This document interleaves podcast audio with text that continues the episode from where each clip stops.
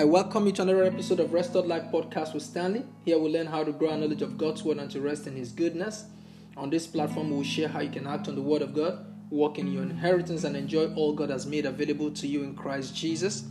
On this, in this new series, we'll be talking on the spiritual and the carnal, a call to walk in the Spirit. And I'll read today from the book of Romans, chapter 8, verse 1.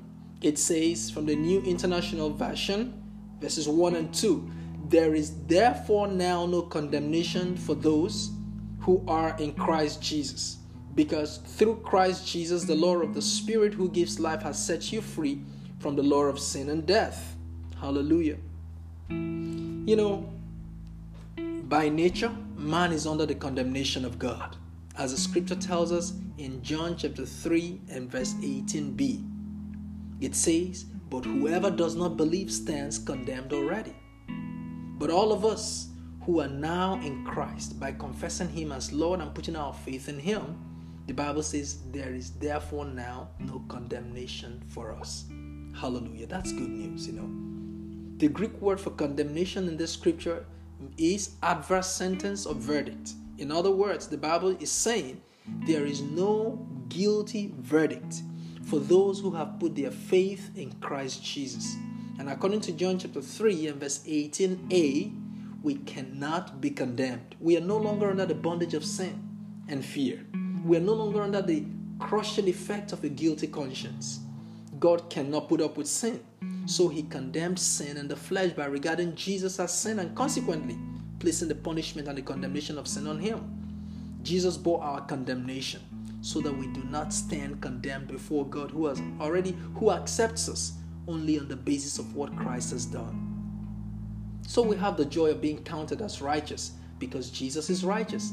For, for the scripture tells us in Philippians chapter 3 and verse 9, it says, And be found in him, not having a righteousness of my own that comes from the law, but that which is through faith in Christ, the righteousness that comes from God on the basis of faith. You know, neither of us can earn God's approval, none of us can. And so in the Old Testament, we know that sin was atoned for by sacrifice. In the New Testament, sin was atoned for by sacrifice also, but a different kind of sacrifice.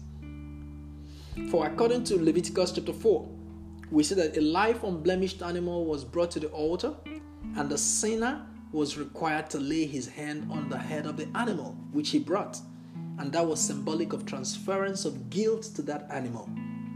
Afterwards, the animal was slaughtered and the blood poured on the base of the altar.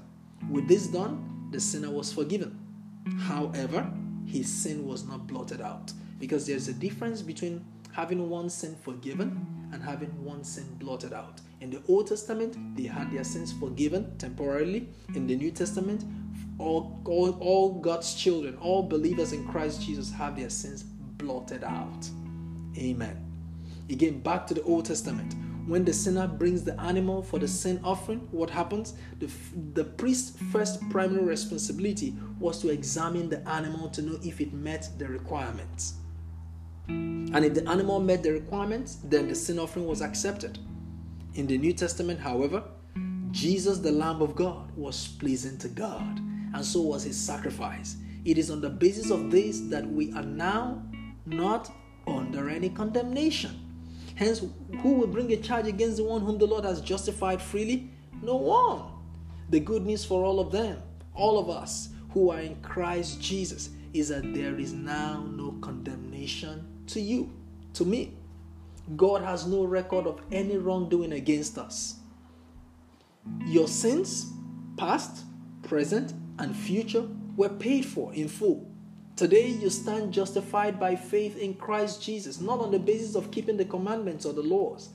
For no one can satisfy or fully comply with all of the Old Testament laws and commandments. But Jesus did. Hallelujah. He did it on your behalf so that you may walk in the newness of life, free of any form of condemnation. Would this mean that, that you can go on living as you wish? No. If you continue to walk in the flesh after you got saved, be sure that there are consequences for your choice. Yes. Notice it says in the passage we read, There is therefore now no condemnation to them which are in Christ Jesus, who walk not after the flesh, but after the Spirit. You notice that? No, who walk not after the flesh, but after the Spirit. For it is possible to live with a sense of condemnation even when you are in Christ if you still walk after the flesh. So, you know, when you got born again, the Holy Spirit took residence in your spirit man. We see that in First um, in First Corinthians chapter three and verse sixteen. It says, "Do you not know that you are the temple of God and that the Spirit of God dwells in you?" Even though God's Spirit took residence in your spirit, you still have a choice to be led by Him or be led by your senses. Those who are led by God's Spirit are spiritual. They are the sons of God. Amen. Let's talk about carnal Christians. I'm sure you know that there are carnal Christians even today. For we see, we find in 1 Corinthians chapter 3 and from verses 1 to 3, Paul gives us a picture of who a carnal Christian is. He says, And I, brethren, could not speak to you as to spiritual, but as to carnal, as to babes in Christ. I fed you with milk and not with solid food, for until now you were not able to receive it. And even now you still are not able. Verse 3 it says, For you are still carnal. For where there are envy, strife, divisions among you, are you not carnal? Behaving like mere men. Note the word behaving, um, note the, uh, uh um, the clause there, behaving like mere men. You see, Paul called these people brethren, even though they were carnal, underscoring the fact that there are carnal believers today. The Greek word translated carnal is sarkikos, which means fleshly. You know, it refers to behavior that is related to you know to the human nature, to the flesh. So a carnal Christian is not necessarily an unbeliever.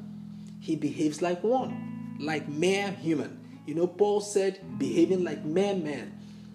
In the same way, a carnal believer is one who behaves like a mere man, like a mere human. In other words, carnal believers respond based on how they feel in their bodies, not what the Spirit wants.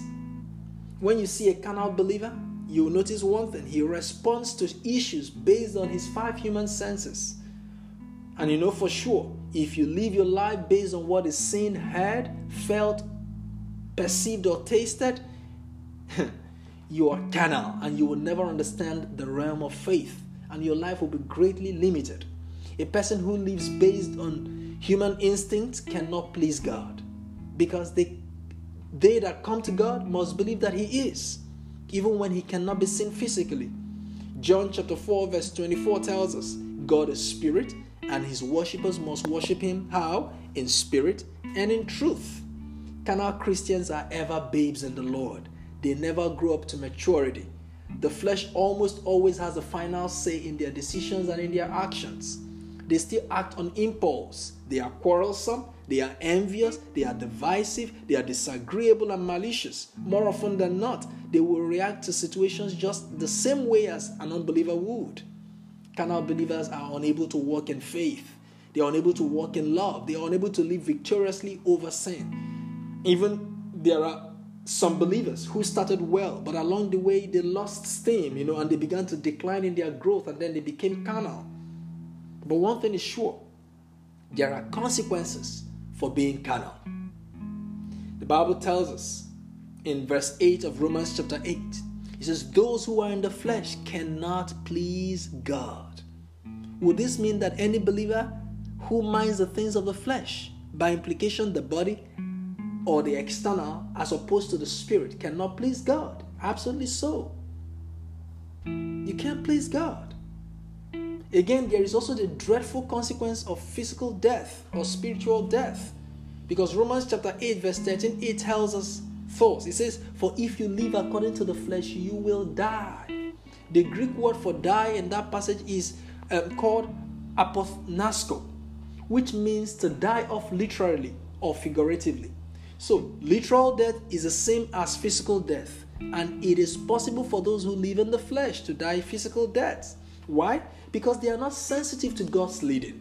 So they can easily get into harm's way.